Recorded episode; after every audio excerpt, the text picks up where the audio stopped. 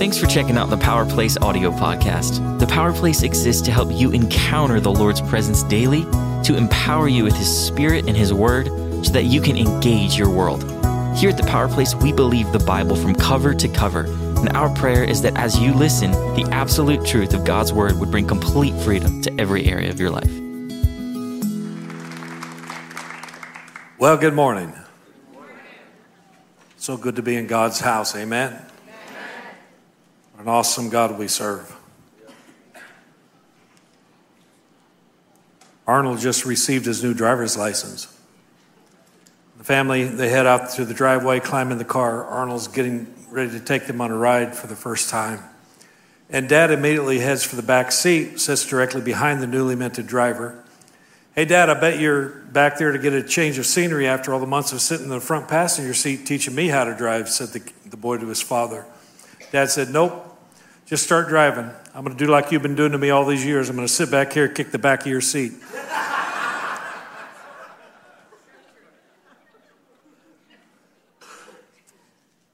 I don't know if you heard or not, but um, a thief broke into the police headquarters, stole all the toilets.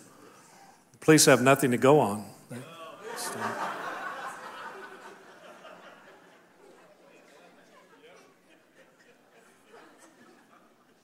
I'm excited about next Sunday, Zane Anderson. We had the privilege of meeting him and, and spending some time with him in, in Texas. And he had us a word. Um, for our conference, he had prayed and, and said, Lord, give me a word for the people that are there. And as he spoke, uh, we sensed the presence of God and the power of God and grabbed a hold of a few of those prophetic words. He's coming to do the same here, and I believe you will be blessed. You will move to a new level in your life if you're ready for it. So come expecting next Sunday as uh, Pastor Zane comes and shares the Word of God with us. Tuesday's voting day. Uh, the primaries I encourage you to vote conservative biblical values. Yeah, go ahead and vote. Do that. But know who you're voting for, know what they stand for, what they will do when they get in office, and um, let your voice be heard. Amen. Last Sunday was Mother's Day. What a powerful word Brittany Hollis shared with us.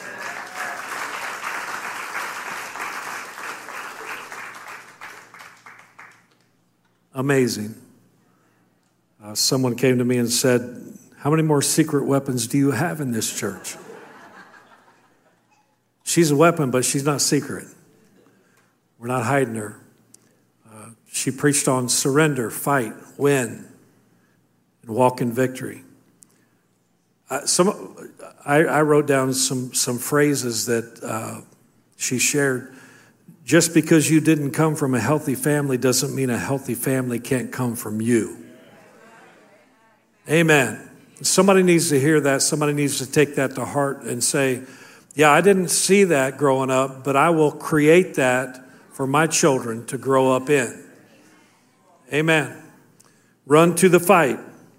Your breakthrough will come when you're not impressed with the size of your problem. Your breakthrough will come when you're not impressed with the size of your problem, but you're impressed with the size of your God. Amen. I mean, she was spitting truth last week, dropping truth bombs all over the place. She was on fire. And, and here at the Power Place, we value truth. I don't know if you know that or not. We believe absolute truth will bring complete freedom.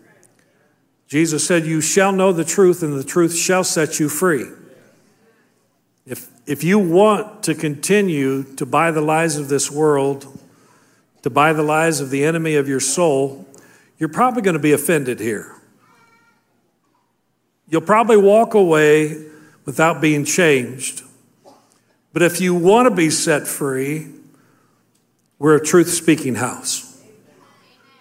And God's word is absolute truth. And absolute truth brings complete freedom. We believe the Bible from cover to cover. And if you need counseling, The greatest counsel you'll ever receive is from the Word of God and being in His presence on a daily basis. There's so much confusion in the world today. And we all know that the devil is the author of confusion. He wants you to question everything God said. Did God really say? He said that to Eve. Did God really say? And he put a question mark on what God had declared as truth.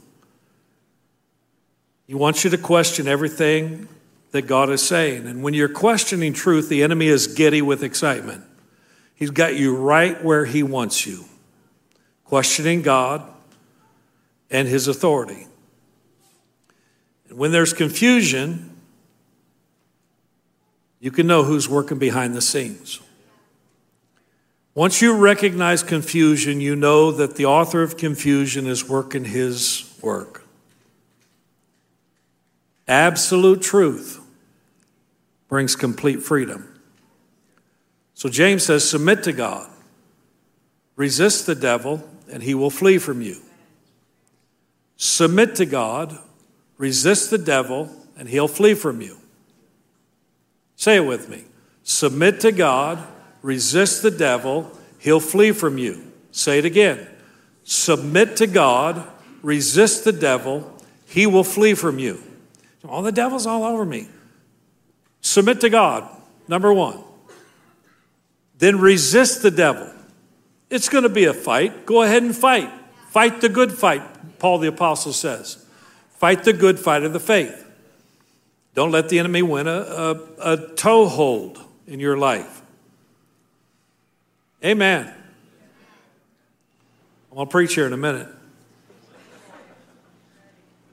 By the way, I don't know if you, you read that uh, the Satanic Temple has announced that it will protect religious abortion access if Roe is overturned. Who is that? The Satanic Temple. And really, that's all you need to know. Gives you a glimpse of who's behind this evil. The devil has always incited the world to kill the babies. Even back with Pharaoh, a deliverer was about to, to appear through Moses, and Pharaoh said, Kill all the babies, kill the baby boys. When Jesus was about to be born, Herod declared, It's time to kill the babies. Are you listening? We're in a holocaust of babies being murdered in the womb. And the enemy is behind this because he knows there's a next generation of deliverers and he's scared to death.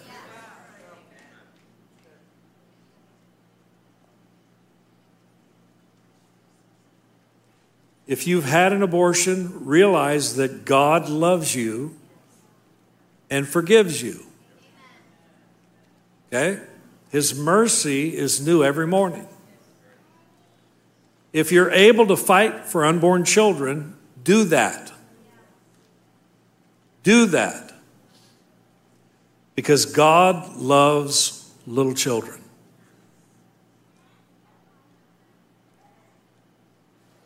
Look at your neighbor and say, God loves the children. On Friday, we were privileged to uh, go to the Special Olympics in Coatesville and watched uh, hundreds and thousands of, of people there who uh, cheered their, their Special Olympians on. We were there to cheer on Anchor, Anchor Chase. He's, he was named Chase because we always have to chase after him. He's fast, he's, he's a good runner.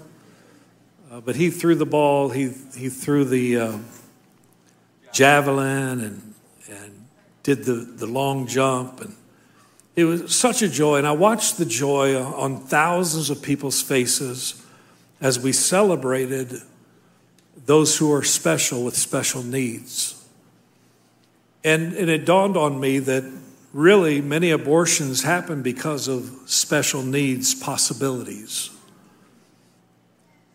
And the joy that, that these children bring, the celebration that we enjoyed, it just caused me to pause again and say, babies need to be born no matter what. No matter what. And it, it's time for next level faith. We can't stay where we've always been. It's time to move to a whole new faith level. Today we're talking about Joseph. In this series, Next Level Faith, the Old Testament speaks, it still speaks today. Hebrews chapter 11, verse 22, it was by faith that Joseph, when he was about to die, said confidently that the people of Israel would leave Egypt. He even commanded them to take his bones with them when they left. So Joseph's about to die, and he says confidently to the people of Israel, You're going to leave Egypt. And when you do, I want you to take my bones with you. Because I see something. It was by faith that Joseph spoke. This was the same next level faith that Joseph had when he saw what wasn't seen yet, but he knew it was coming. It's the same faith he lived by even at a young age as a teenager. And I'll remind you, the enemy is always after the next generation. He's gunning for your kids, he's gunning for your grandkids, and we got to fight him at every level. We've got to fight for their lives. That's why the Power Place Academy is so vitally important right now. We're investing in our kids' future, the future of the faith. And so by faith, Joseph spoke. Verse 1 of Hebrews 11 says, Now faith is confidence in what we hope for and assurance about what we do not see. Can't see it yet, but something inside me, the faith of God says, That's coming. I don't have it yet. I'm hoping for it, but I still see something by eyes of faith. And I will speak that into existence. I will move towards that with the faith that moves mountains. It's the same faith that Joseph had as a teenager. And he kept that faith as he grew older, even through much difficulty and persecution. So I want to look at the life of Joseph today, Genesis chapter 37. Quickly read with me, all right? We're, we're going to go through a lot of scripture this morning. Jacob lived in the land where his father had stayed, the land of Canaan. This is the account of Jacob's family line. Joseph, a young man of 17. Somebody say 17. He was a teenager. And yet, he lived an exemplary life to those around him. Teenagers, you can do this. You can be an example of what a godly life looks like. He was tending the flocks with his brothers, the sons of Bilhah, the sons of Zilpah, his father's wives, and he brought their father a bad report about them. And it was true. They weren't all that good. Sometimes the truth hurts.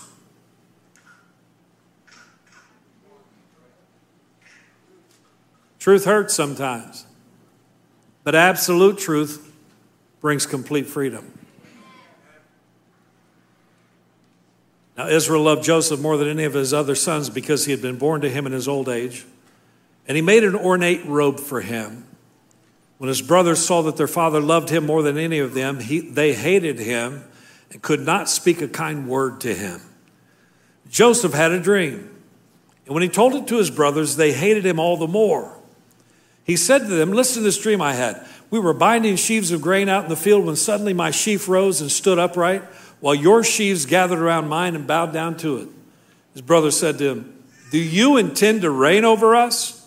Will you actually rule us? And they hated him all the more because of his dream and what he had said. And he had another dream, and he told it to his brothers. Listen, he said, I had another dream. This time the sun and moon and eleven stars were bowing down to me. When he told his father as well as his brothers, his father rebuked him and said, What is this dream you had? Will your mother and I and your brothers actually come and bow down to the ground before you? His brothers were jealous of him, but his father kept the matter in mind. Now his brothers had gone to graze their father's flocks near Shechem, and Israel said to Joseph, As you know, your brothers are grazing the flocks near Shechem. Come, I'm going to send you to them. Now Joseph knows in the back of his mind that his brothers don't like him. Okay, he already knows this. They can't speak a kind word to him, they're jealous of him. But notice his response. Very well, he replied. I'm sending you to your brothers. Very well, he replied. Obedience is the key to life. And your obedience is an investment in what you can't see yet. When you obey what God asks you to do, when you obey what the Father speaks to you, you can't see the outcome of that yet, but it's coming. He's asked you to do something because He knows what's ahead. And so Joseph says, Very well. So he said to him, Go and see if all is well with your brothers with the flocks, bring word back to me. Then he sent him off from the valley of Hebron. When Joseph arrived at Shechem, a man found him wandering around the fields and asked him, What are you looking for? He replied, I'm looking for my brothers. Can you tell me where they're grazing their flocks? They moved on from here, the man answered. I heard them say, Let's go to Alabama. I mean, Dothan. So, so Joseph went after his brothers, found them near Dothan, but they saw him in the distance, and before he reached them, they plotted to kill him. Here comes that dreamer, they said to each other. Come now, let's kill him. Throw him into one of those cisterns, say that a ferocious animal devoured him. Then we'll see what comes of his dreams. The enemy's always about destroying what God has spoken to you. He's all about doing everything he can to stir up your life to the point where you'll just give up and say, Nah, it can't be done, I guess. When Reuben heard this, he tried to rescue him from their hands. Let's not take his life, he said. Don't shed any blood. Throw him into this cistern here in the wilderness, but don't lay a hand on him. Reuben said this to rescue him, rescue him from them, and take him back to his father. So when Joseph came to his brothers, they stripped him of his robe. And you know what? That which set him apart from his brothers, that which made everyone notice that Joseph was special, his dad made this just for him they took it from him. And those around you who want to destroy your dream will try to strip you down to their level.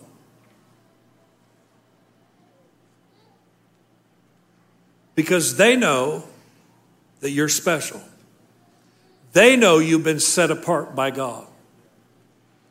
And so they try to bring you down to their level. They stripped him of his robe, the ornate robe he was wearing. They took him, threw him into the cistern. The cistern was empty, there was no water in it. As they sat down to eat their meal, they looked up, saw a caravan of Ishmaelites coming from Gilead. Their camels were loaded with spices, balm, and myrrh, and they were on their way to take them down to Egypt. Judah said to his brothers, What will we gain if we kill our brother and cover up his blood? Come, let's sell him to the Ishmaelites and not lay our hands on him. After all, he is our brother, our own flesh and blood. His brothers agreed. So when the Midianite merchants came by, his brothers pulled Joseph up out of the cistern, sold him for 20 shekels of silver to the Ishmaelites who took him to Egypt. When Reuben returned to the cistern and saw that jo- Joseph was not there, he tore his clothes. He went back to his brothers and said, The boy isn't there. Where can I turn now? Then they got Joseph's robe, slaughtered a goat, dipped the robe in the blood. They took the ornate robe back to their father and said, We found this. Examine it to see whether it's your son's robe. He recognized it and said, It is my son's robe. Some ferocious animal has devoured him. Joseph has surely been torn to pieces. Then Jacob tore his clothes, put on sackcloth, and mourned for his son many days. All his sons and daughters came to comfort him, but he refused to be comforted. No, he said, I will continue to mourn until I join my son in the grave. So his father wept for him. And because we know the end of the story, we know that there were years of cover up.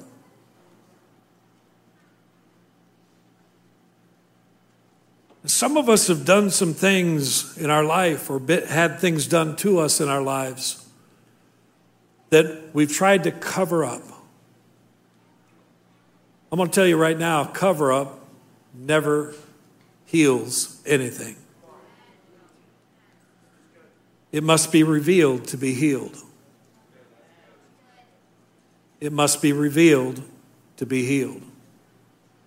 For some of you, that's what you need today. You need a healing And so you need to be revealing the things that have destroyed you, that have been covered up. Meanwhile, the Midianites sold Joseph in Egypt to Potiphar, one of Pharaoh's officials, the captain of the guard. And when your life seems like it's going bad, it can actually get worse.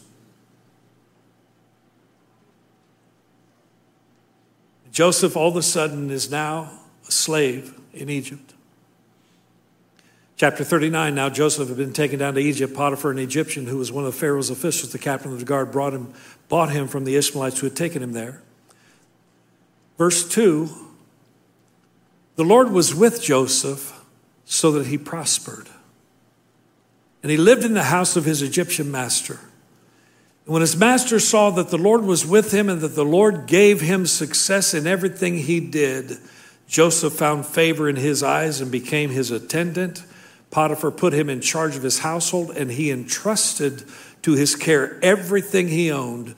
From the time he put him in charge of his household and of all that he owned, the Lord blessed the household of the Egyptian because of Joseph.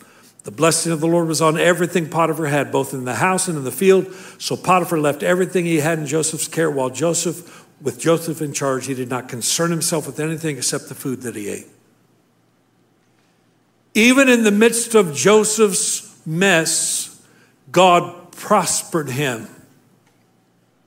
And I'm here to tell you today that some of you are in the middle of a mess and you're thinking, how will I ever get out of this? And if you'll stay in the next level faith position, God will prosper you even in your mess. Now, Joseph was well built and handsome. After a while, his master's wife took notice of Joseph and said, Come to bed with me. But he refused. With me in charge, he told her, My master does not concern himself with anything in the house. Everything he owns has been, he has entrusted to my care. No one is greater in this house than I am. My master has withheld nothing from me except you, because you are his wife. How then could I do such a wicked thing and sin against God? And though she spoke to Joseph day after day, he refused to go to bed with her or to even be with her.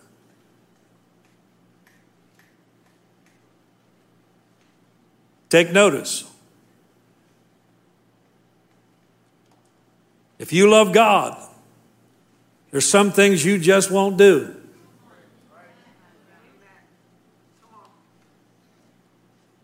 There's some places you won't go. There's some people you can't hang out with. Why? Not because you're better than them, but because God has set you apart for something. And you don't want to tarnish what God has for you. I don't ever want to be taken out of position to miss out on what God has for me. I'm going to obey him no matter what because my obedience is an investment in the future I can't see yet. That future's coming. I see it by faith, but I don't have it yet. I'm not touching it yet, but it's coming. Hallelujah. One day he went into the house to attend to his duties. None of the household servants was inside. She caught him by his cloak and said, Come to bed with me. He left his cloak in her hand and ran out of the house. So some things you need to run from. Amen? Drop it and run. Come on, baby, get out of there. When she saw that he had left his cloak in her hand and run out of the house, she called her household servants. Look, she said to them, this Hebrew has been brought to us to make sport of us. He came in here to sleep with me, but I screamed.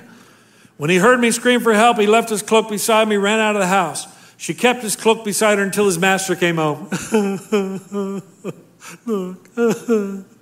Then she told him this story. The Hebrew slave you brought, brought us came to me to make sport of me, but as soon as I screamed for help, he left his cloak beside me, and ran out of the house. When his master heard the story, his wife told him, saying, This is how your slave treated me. He burned with anger.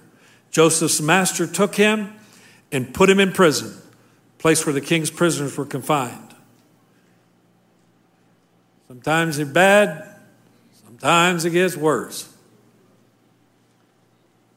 I don't care what you're going through right now, even if it's bad, it may get worse. But you got to keep your eyes of faith on the prize. You got to say, I know what God has for me. I know what God has spoken to me. I've been in His Word. I know what His Word says. I'm going to stand on the truth of His Word no matter what. While Joseph was there in the prison, the Lord was with him. On your nasty job, the Lord is with you. In that place where you can't stand to be, the Lord is with you. And the Lord will favor you. Keep your next level faith. While Joseph was there in the prison, the Lord was with him, and he showed him kindness and granted him favor in the eyes of the prison warden.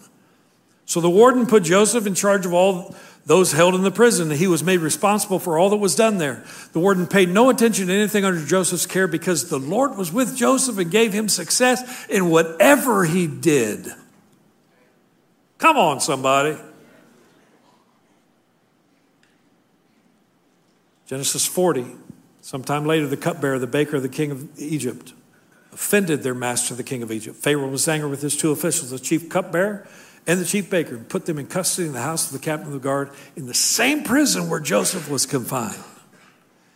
You may be in a place where God wants to use you right now, even though it's not the best situation in the world. Stay faithful captain of the guard assigned them to Joseph, and he attended them. After they'd been in custody for some time, each of the two men, the cupbearer, the baker, the king of Egypt, who were being held in prison, had a dream the same night. And each dream had a meaning of its own. Joseph came to the next morning. He saw that they were dejected. And sometimes in your place of employment, you'll realize there's somebody that needs a touch. You'll notice things that you'll say, Something's going on here. Let's talk about this. So he asked Pharaoh's officials who were in custody with him in his master's house, Why do you look so sad today? We both had dreams, they answered, but there's no one to interpret them. Then Joseph said to them, Do not interpretations belong to God? Tell me your dreams. So the chief cupbearer told Joseph his dream. He said to him, In my dream, I saw a vine in front of me, and on the vine were three branches. As soon as it budded, it blossomed, and its clusters ripened into grapes. Pharaoh's cup was in my hand, and I took the grapes, squeezed them into Pharaoh's cup, put the cap, cup on his hand. This is what it means, Joseph said. The three branches are three days. Within three days, Pharaoh will lift up your head, restore you to your position. You will put Pharaoh's cup in his hand just as you used to do when you were his cupbearer. But when all goes well with you, remember me and show me kindness. Mention me to Pharaoh. Get me out of this prison. I was forcibly carried off from the land of the Hebrews. Even here, I have done nothing to deserve being put in a dungeon.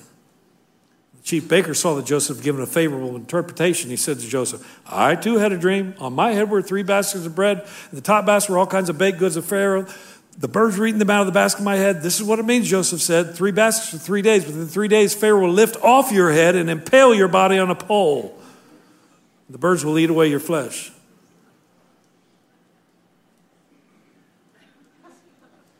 Now, the third day was Pharaoh's birthday, and he gave a feast for all his officials. He lifted up the heads of the chief cupbearer and the chief baker in the presence of his officials. He restored the chief cupbearer to his position.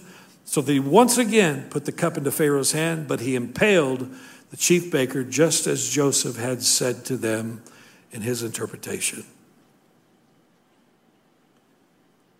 The chief cupbearer, however, did not remember Joseph, he forgot him. Sometimes it seems like things are bad and that they even get worse. But Joseph always kept his next level faith in God. Chapter 41 when two full years had passed, two more years in prison, Pharaoh had a dream. He was standing by the Nile when out of the river there came up seven cows, sleek and fat. They grazed among the reeds. After them, seven other cows, ugly and gaunt, came up out of the Nile, stood beside those on the riverbank. The cows that were ugly and gaunt ate up the seven sleek cows. Then Pharaoh woke up. He fell asleep again and had a second dream. Seven heads of grain, healthy and good, were growing in a single stalk. After them, seven other heads of grain sprouted, thin and scorched by the east wind. The thin heads of grain swallowed up the seven healthy full heads. Then Pharaoh woke up. It had been a dream. In the morning, his mind was troubled. So he sent for all the magicians and wise men of Egypt. Pharaoh told them his dreams, but no one could interpret them for him. Then the chief cupbearer said to Pharaoh, Today I'm reminded of my shortcomings. Pharaoh was once angry with his servants. He imprisoned me, the chief baker, in the house of the captain of the guard. Each of us had a dream the same night, and each dream had a meaning of its own. Now, a young Hebrew was there with us, a servant of the captain of the guard. We told him our dreams, and he interpreted them for us, giving each man the interpretation of his dream, and things turned out exactly as he interpreted them to us. I was restored to my position, but the other man was impaled. So Pharaoh sent for Joseph. He was quickly brought before the dungeon, from the dungeon. When he had shaved and changed his clothes, he came before Pharaoh. Pharaoh said to Joseph, I had a dream, no one can interpret it. But I have heard it said that you, when you hear a dream, you can interpret it. Verse 16, I cannot do it, Joseph replied to Pharaoh. But God will give Pharaoh the answer he desires. You see, even in your next level faith, you need to know where the glory goes. Because God will do some amazing things in and through you, but you can't take credit for it.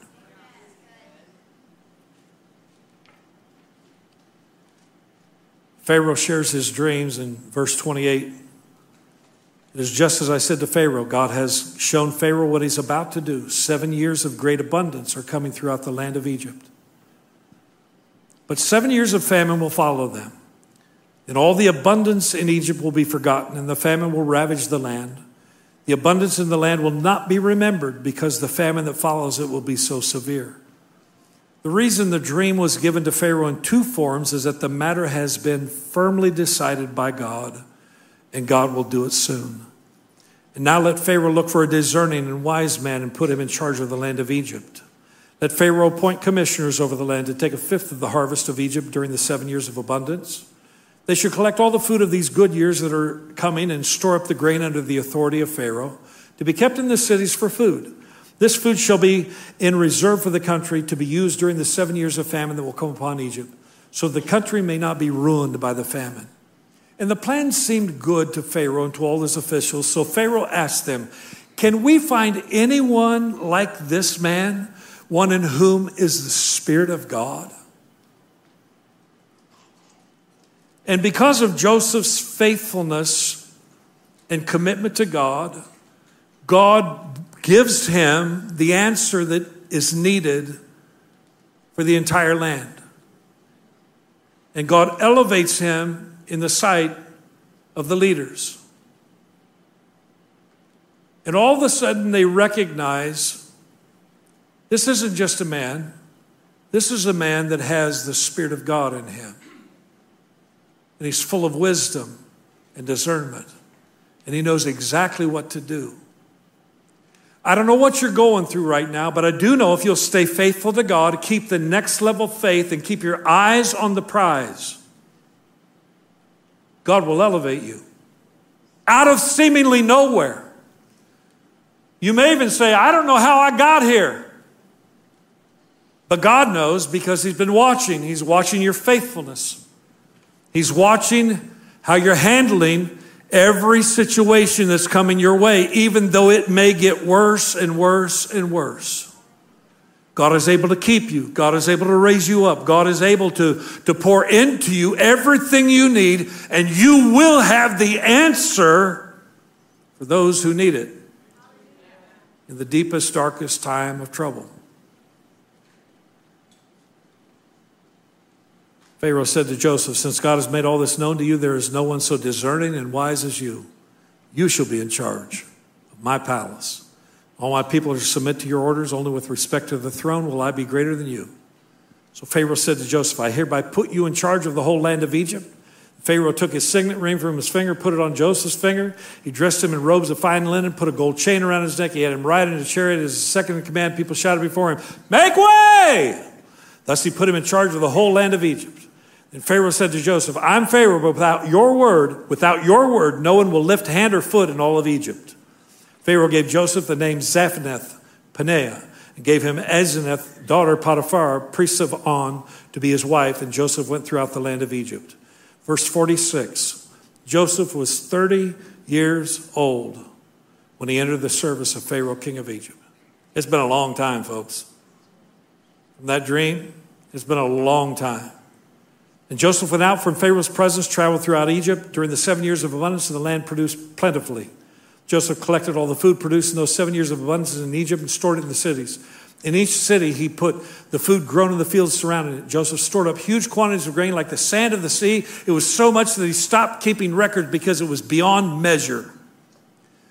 Before the years of famine came, two sons were born to Joseph by Asenath, daughter of Potiphar, priest of On.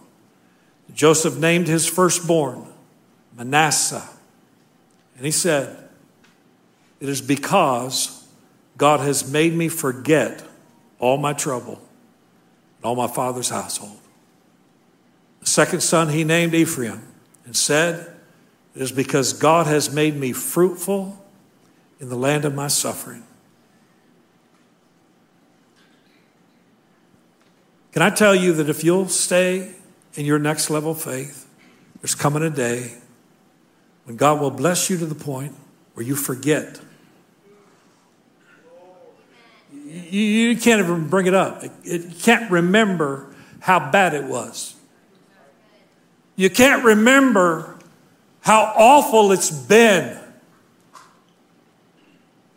And you're looking at your life saying, I'm so fruitful now in the land of my suffering. God has blessed me even though I should be suffering right now, God has brought me to the place fruitfulness. I'm telling you, it's coming. Stay faithful. Don't give up. Seven years of abundance in Egypt came to an end. Seven years of famine began, just as Joseph had said. There was famine in all the other lands, but in the whole land of Egypt there was food. When all Egypt began to feel the famine, the people cried to Pharaoh for food, and Pharaoh told all the Egyptians, Go to Joseph. Go to Joseph. Do what he tells you to do.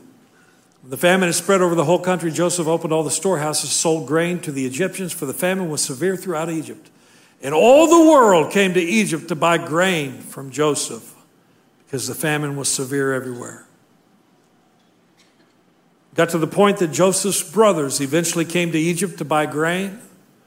Joseph realizes the dreams he had as a 17 year old boy are finally coming to pass. And he's going to milk this for all it's worth. He starts playing games with them because they don't recognize him. He sends them back and forth and back and forth. And the next few chapters are worth a read as, as Joseph puts his brothers through the paces. Finally, in Genesis chapter 45, Joseph makes himself known to his brothers. He'd been hiding his identity from them.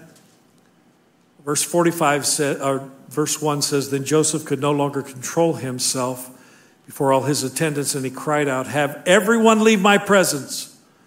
So there was no one with Joseph when he made himself known to his brothers. And he wept so loudly that the Egyptians heard him, and Pharaoh's household heard about it. Joseph said to his brothers, I am Joseph. Is my father still living? But his brothers were not able to answer him because they were terrified at his presence. Then Joseph said to his brothers, Come close to me. When they had done so, he said, I am your brother Joseph, the one you sold into Egypt. And now do not be distressed and do not be angry with yourselves for selling me here, because it was to save lives that God sent me ahead of you. For two years now, there's been famine in the land, and for the next five years, there will be no plowing and reaping. But God sent me ahead of you to preserve for you a remnant on earth and to save your lives by a great deliverance.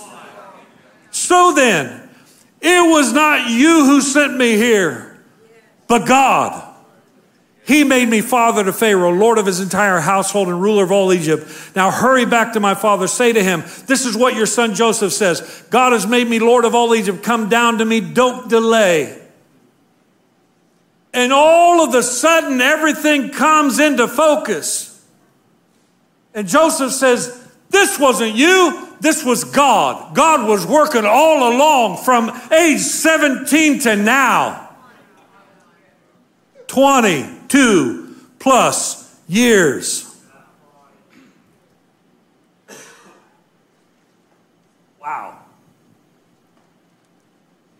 Over 22 years to see his dream from God come to pass. How long are you willing to wait? How long are you willing to stay faithful? He saw it in a dream. God confirmed it a second time, and yet he didn't see the fulfillment of that dream for over 22 years. But he stayed faithful.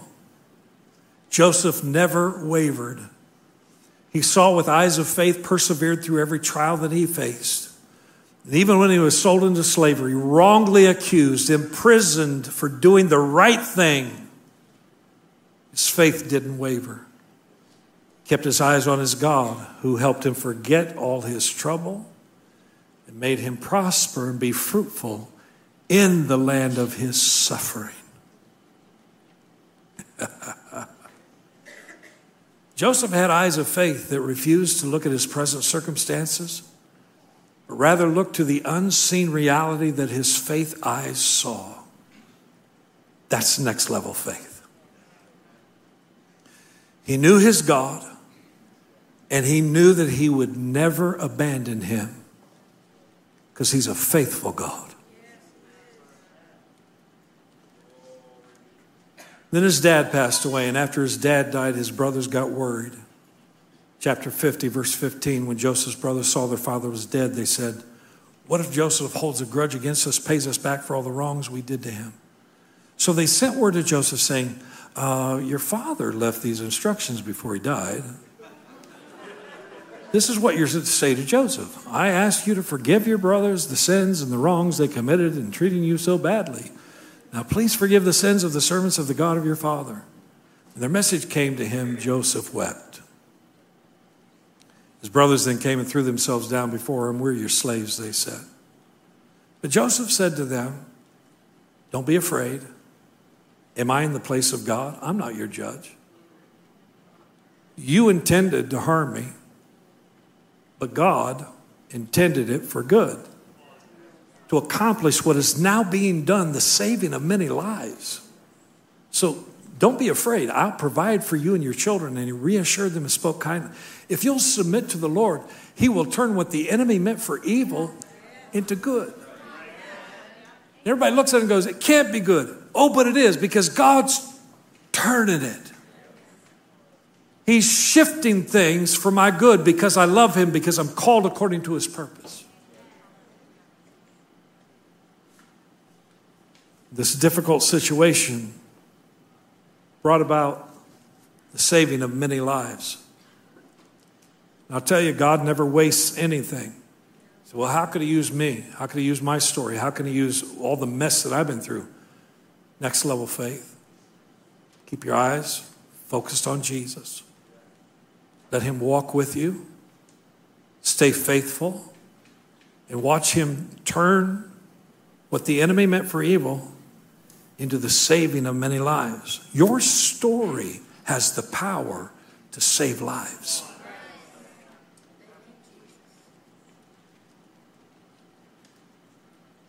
God is always working all things together for our good.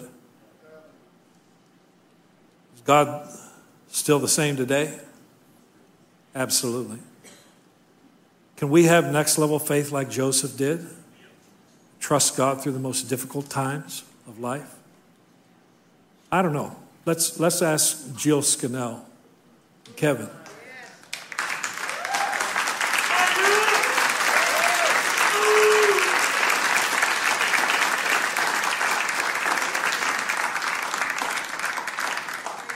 I don't know. Is God the same yesterday, today, and forever? Absolutely, He is. Come on, girl. One more. Good.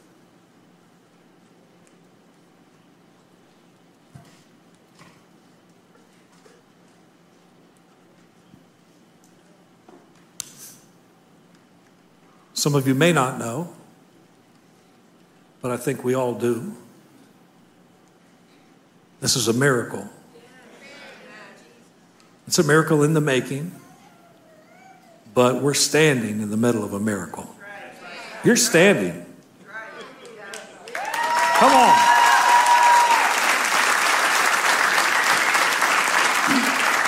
Thank you.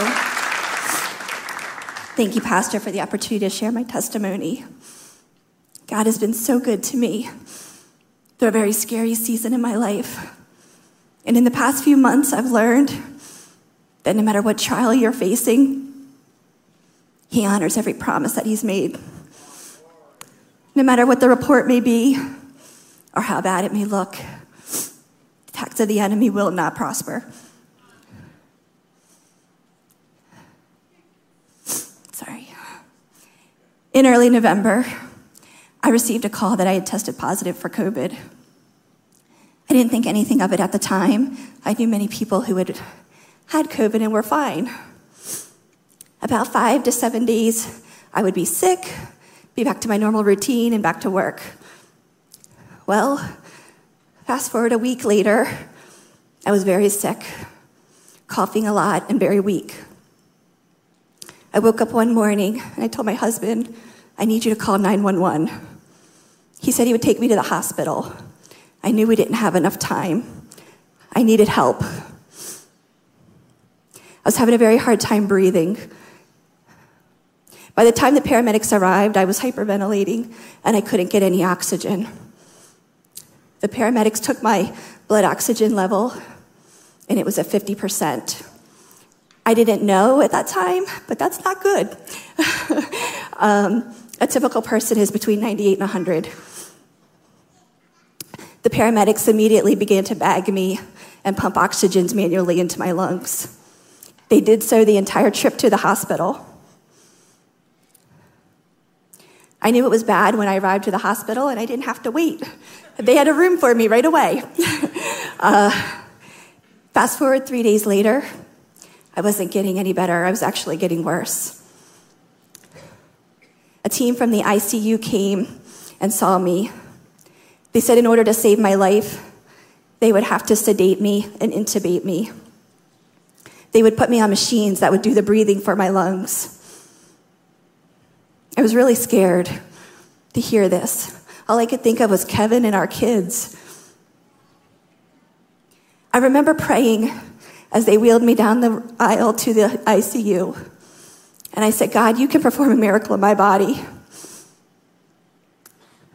I remember having conversations with God too and saying, God, I am not okay with this. I cannot accept that this is it. I have a family who needs me and I need them. I remembered his promises that say, even though I walk through the valley of the shadow of death, I will fear no evil. You are with me. I knew I was in the valley of the shadow of death, but I had peace in the midst of all the chaos surrounding me in that moment. There were so many doctors coming and going, and they were moving rather quickly to save my life. But I felt peace. Before the doctors put me to sleep, they asked me if there was anyone I wanted to talk to. At that time, no one was allowed in the hospital, not even my husband. But I told the doctors, I'm not going anywhere. There's no one to say goodbye to. I'm going to be okay. They looked at me with pity. they knew I had very little chance of survival at that time.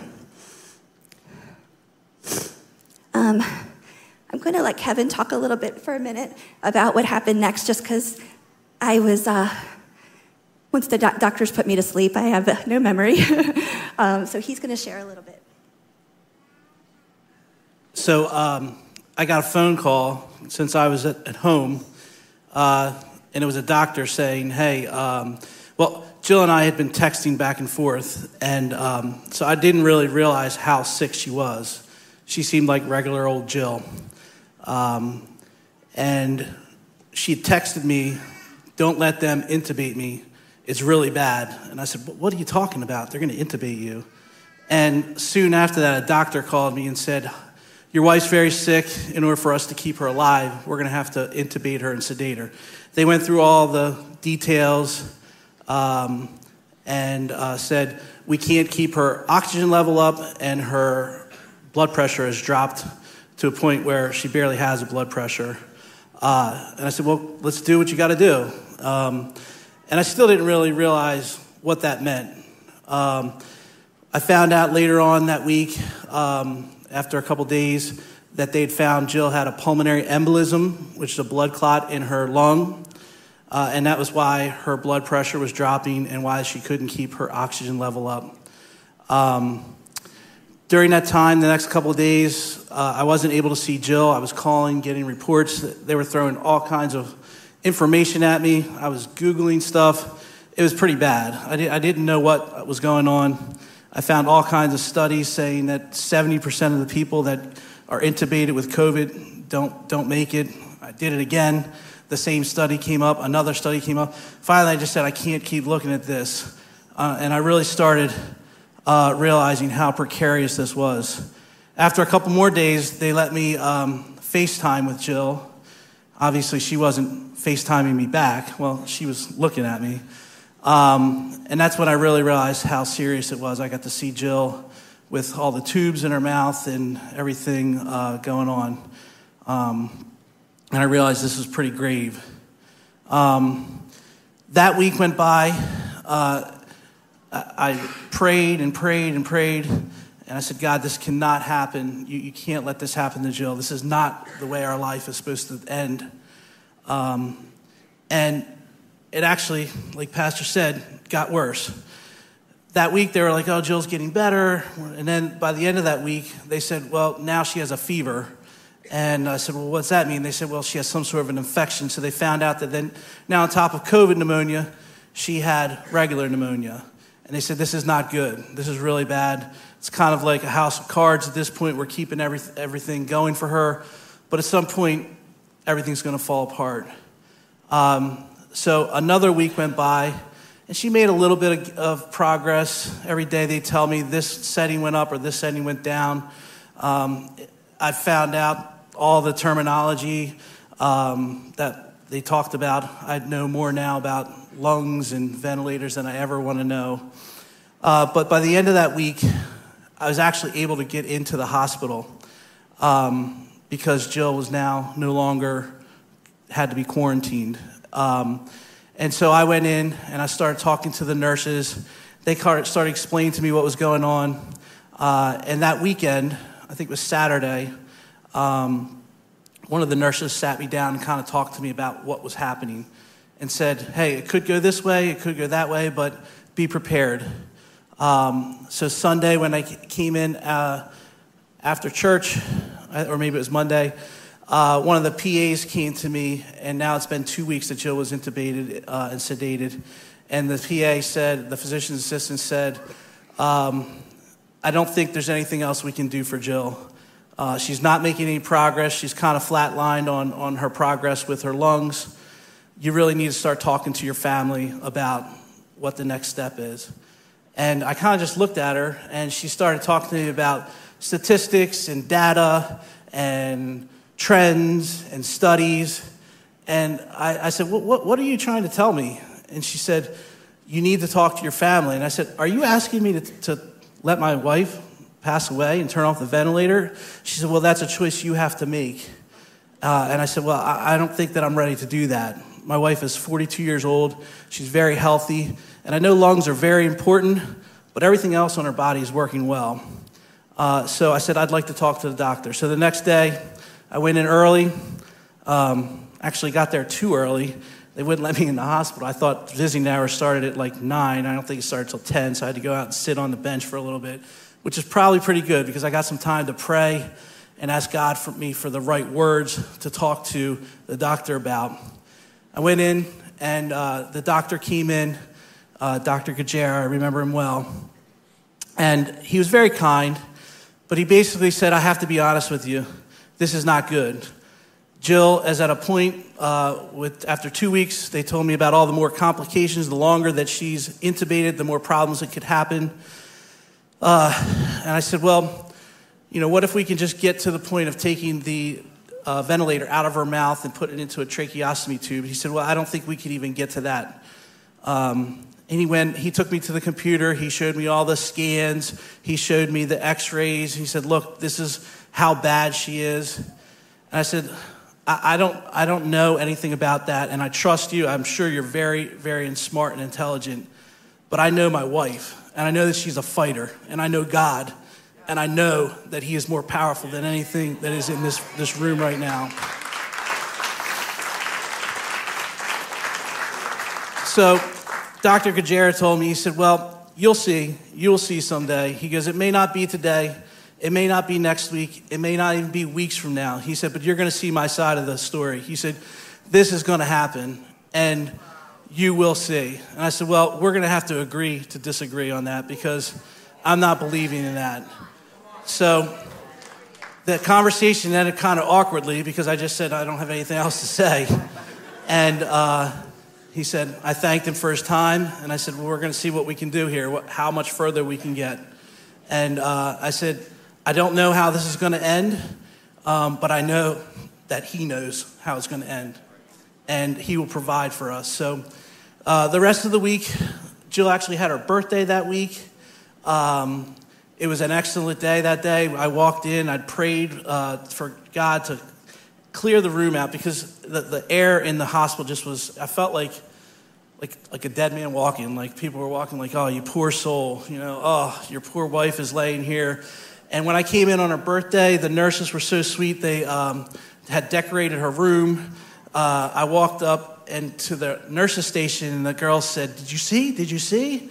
And uh, I, I, said, "Yes." And I started crying. And I said, "Thank you so much."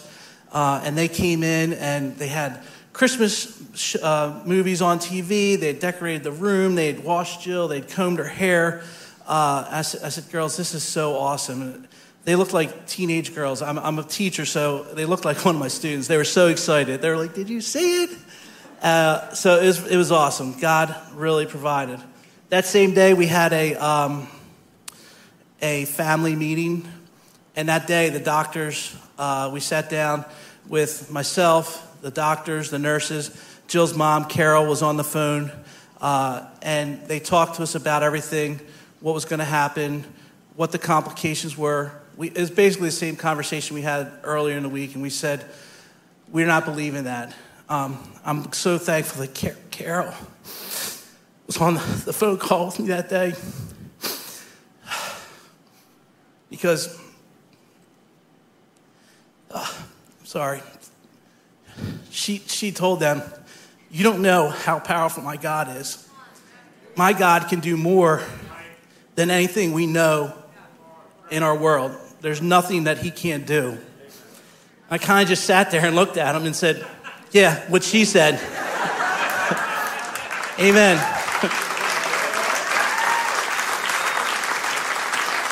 so, although Jill and I had faith, we had a lot of people behind us as well. Carol's faith, Pastor telling me I'd call him and text him. I remember conversations where, you know, with him saying, Be strong, go in, Pray boldly over your wife. And at times I did. I prayed where I didn't even know anything else to say other than in the name of Jesus. I spoke in tongues uh, over her. I'm sure the people out in the, the nurse's station thought I was nuts, but it was all I knew what to do. So uh, Jill went, made it, uh, she started to stabilize after another couple of weeks, uh, probably another week or two. They actually moved her to another level of the hospital that because COVID was getting so bad, they opened up a whole other section of the MICU. Uh, and so she moved to the sixth floor. Um, and she started to make some progress there. Uh, she, she was stable enough. Her, her breathing rates were increasing. Her lung strength was increasing. Her heart rate was, was actually racing really high, but they said that's okay. It's working fine. And um, she was starting to wake up. Her, her eyes were starting to blink a little bit, and we were hopeful that with them lowering the medicine that, they were, that she was on, that she was going to wake up. But she really wasn't waking up, and, and weeks had gone by. So, Christmas Eve, uh, I came in very excited because it was Christmas Eve. Um, we were all prepared at home. We had some friends that had helped us out and um, helped us with Christmas presents for our children. And I mean, there's people all over supporting us. And uh, when I came in that day, Jill wasn't in the room. And I said, Oh, well, this isn't good. They, she should be here. So I went and found the nurse and I said, Where's my wife? And they said, um, They took her for a CAT scan. The doctor's a little concerned because she's not waking up. They want to find out what's going on. So um, she came back up, and the doctor came to me and said, um, Hey, I, I don't want to do this on Christmas Eve, but I got some bad news. Jill's had multiple strokes on both sides of her brain, and they're pretty significant. Uh, he's like, I, I don't even think that she's going to wake up. And if she does wake up, I really can't tell you what she's going to be like. So I did all the questions again. I said, Wow, okay, this is a lot. Um, I said, Well, thank you we're going to keep pushing forward and seeing what, what what's going to happen. The next day, I had a talk with um, another physician's assistant and a neurologist. They said the same thing. I said, Well, can you tell me where the strokes are? They showed me. Uh, I, they said, We're not really sure what it's going to affect. And um, the one physician's assistant said, Look, before it was just her lungs, now it's her lungs and her brain. You know, you might want to think about her quality of life. And he's, he said, I can't tell you what to do, but you might want to talk to your family about, you know, the possibility that this is as far as we can get Jill. And I said, well, I appreciate your, your, your, your knowledge, but once again, we've gone this far.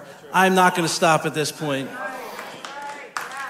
I, I had to ask myself if I was nuts because all the doctors and they kept telling me that this wasn't going to work. Thankfully, I would go back a lot of times to the nurses, and the nurses would give me like a debriefing.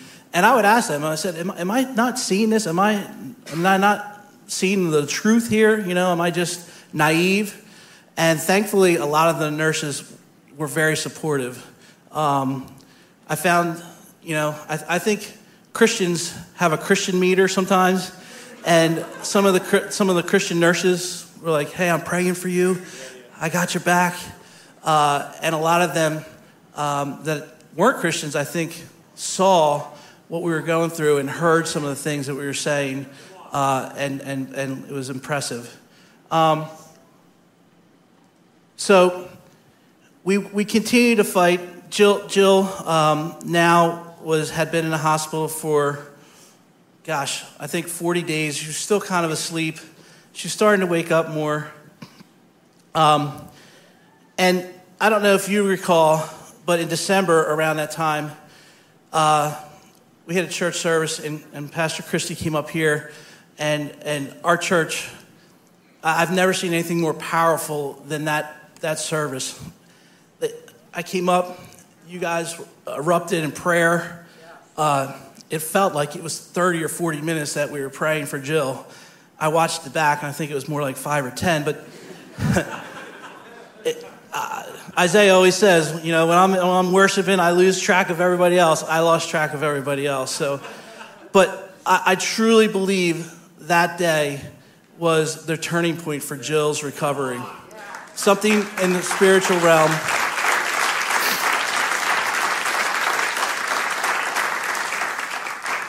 Pastor had told me, Kevin, things happen in the spiritual realm before it happens in the world.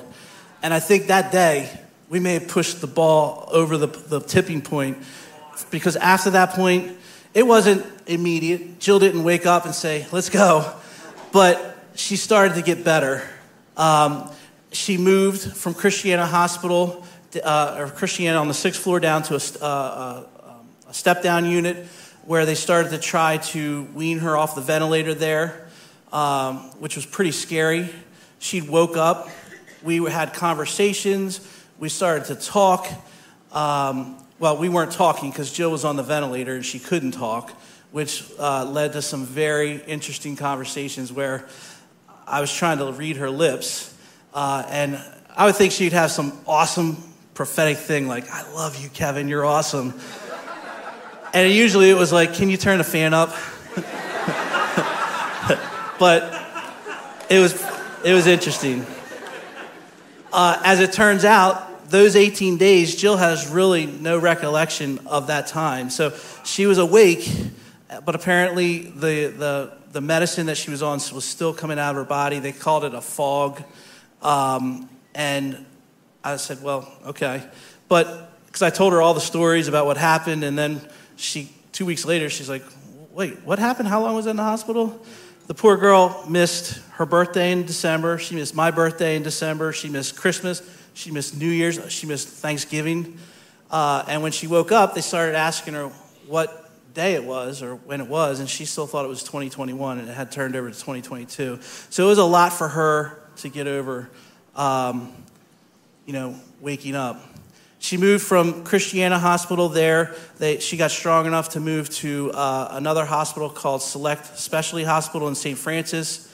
Um, and that's where she really started to wean off the ventilator. They took her off the ventilator, um, which is a pretty scary process because she starts, uh, you know, taking the ventilator off. They put her on oxygen.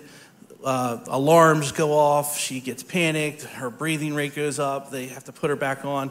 But she got strong enough eventually to get uh, off of it. So I think that's where Jill starts to wake up and remember. So you've heard enough from me. You guys heard from me from the last five months. Um, so I will let Jill tell you the rest here.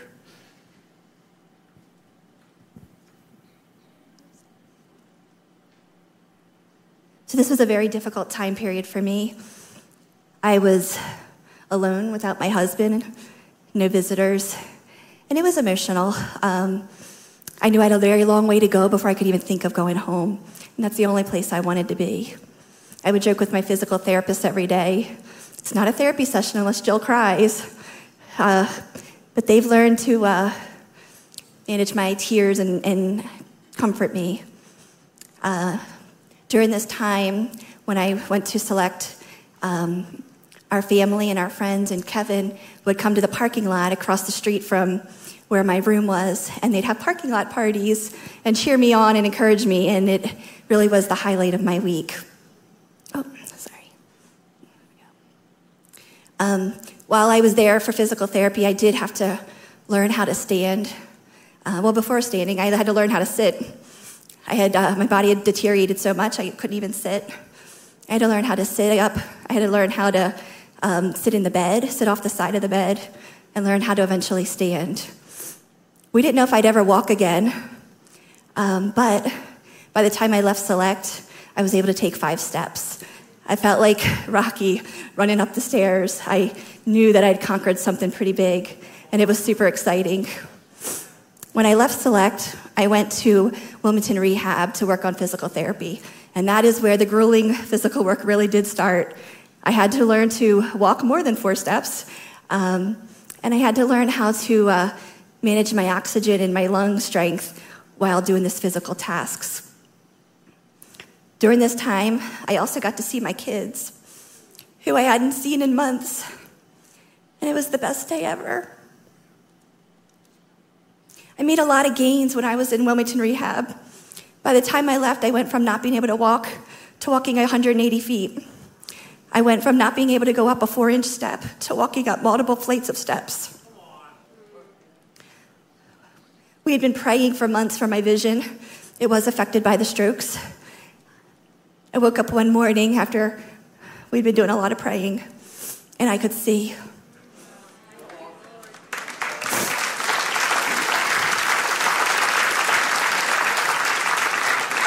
I'm not at 100%, but I'm pretty much there.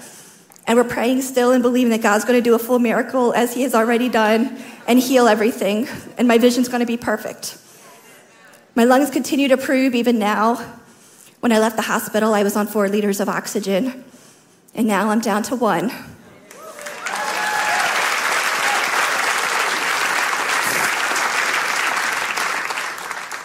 Through every challenge that I've faced on this journey, God has truly given me peace that passes all understanding.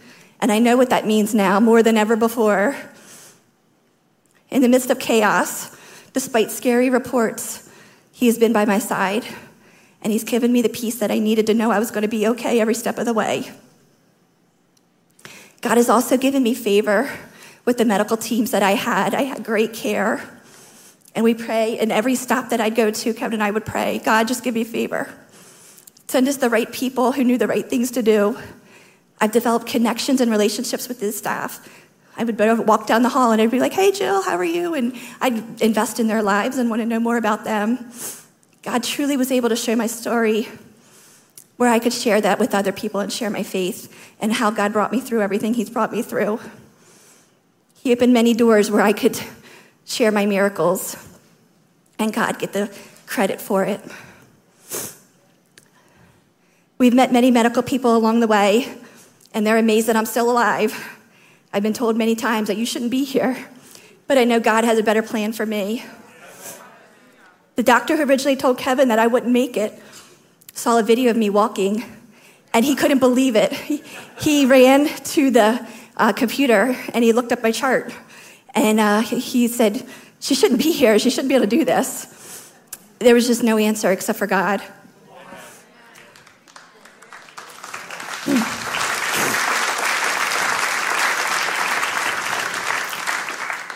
I don't know why I went through all this, but I know God has a plan for me. And I know it's a plan for good. I know that I, I know that He's going to turn it around, and I'm going to come out with some amazing stories that are going to bless others. I feel like I'm just a regular person, not anything overly special, just me. But I know if God did this for me, He could do it for anyone else. I want to thank you to our church and the pastoral staff. Thank you for your prayers and your support for everything. Thank you for standing in the gap for me when I could not do so for myself. I truly believe there's a spiritual battle over my life. And like the song says, the devil thought he had me, but Jesus said, You are mine. Amen. Amen. I want to thank our church for being like Aaron and holding up Kevin's arms when he couldn't no longer. Thank you for your phone calls and your texts and your cards and the meals. What you have done for us means more than we can ever say thank you for. You've truly shown what the body of Christ looks like. And for that, we are eternally grateful. Amen. Praise the Lord.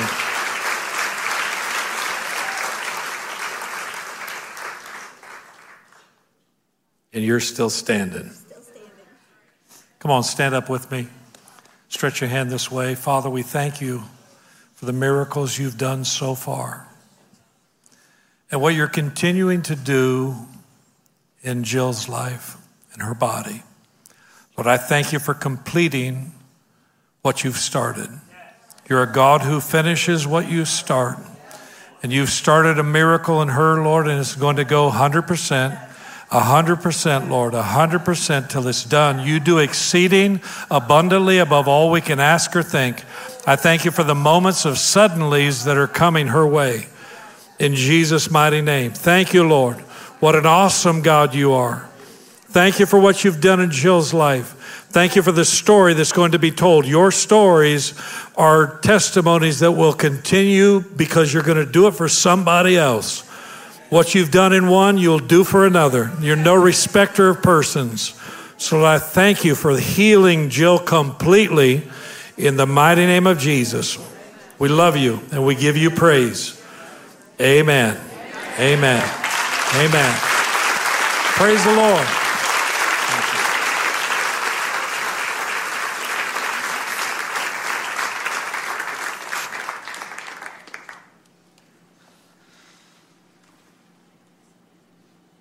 Hebrews 11 22. It was by faith that Joseph, when he was about to die, said confidently, he said confidently that the people of Israel would leave Egypt, that Jill would get out of this hospital. He even commanded them to take his bones with them when they left. He made a faith declaration and a command because he saw something that was coming but wasn't here yet. Faith, next level faith. So I ask you today what kind of next level faith declaration do you need to make today? What's going on in your life? I know today we're praying for, for little baby, baby girl Bradford. Came into this world. She's had some struggles, but God is with her. They moved her to a new hospital. They did surgery in the middle of the night, but God is with her. We're believing for a, a miracle in her body. I don't know what you need today, but I do know a God who still performs miracles and if you need a miracle, I invite you to come and stand here in this altar area because we're going to believe for miracles today. It may be impossible in the world's eyes. The doctors may look at it and say, No, nothing more we can do. It's over. Just pull the plug. And we look with eyes of faith and say, Not pulling the plug, I'm pulling God's plug. I, am looking at God and saying, you do what you can do, Lord, because we're done. We can't do anything else. We're looking to you for a miracle today. Maybe impossible in everyone else's eyes, but I'm here to tell you today nothing shall be impossible with God. Now, faith is confidence in what we hope for and assurance about what we do not see. Thank you, Lord. Thank you, Lord. Come on, lift your hands all over this place. Thanks for checking out the Power Place audio podcast. If you want more resources for your walk with the Lord, you can visit us online at www.thepowerplace.org. You can check us out on YouTube and Facebook at the Power Place Church if you want to watch the service online. And if you want to give, you can text any amount to 84321 or visit the church website.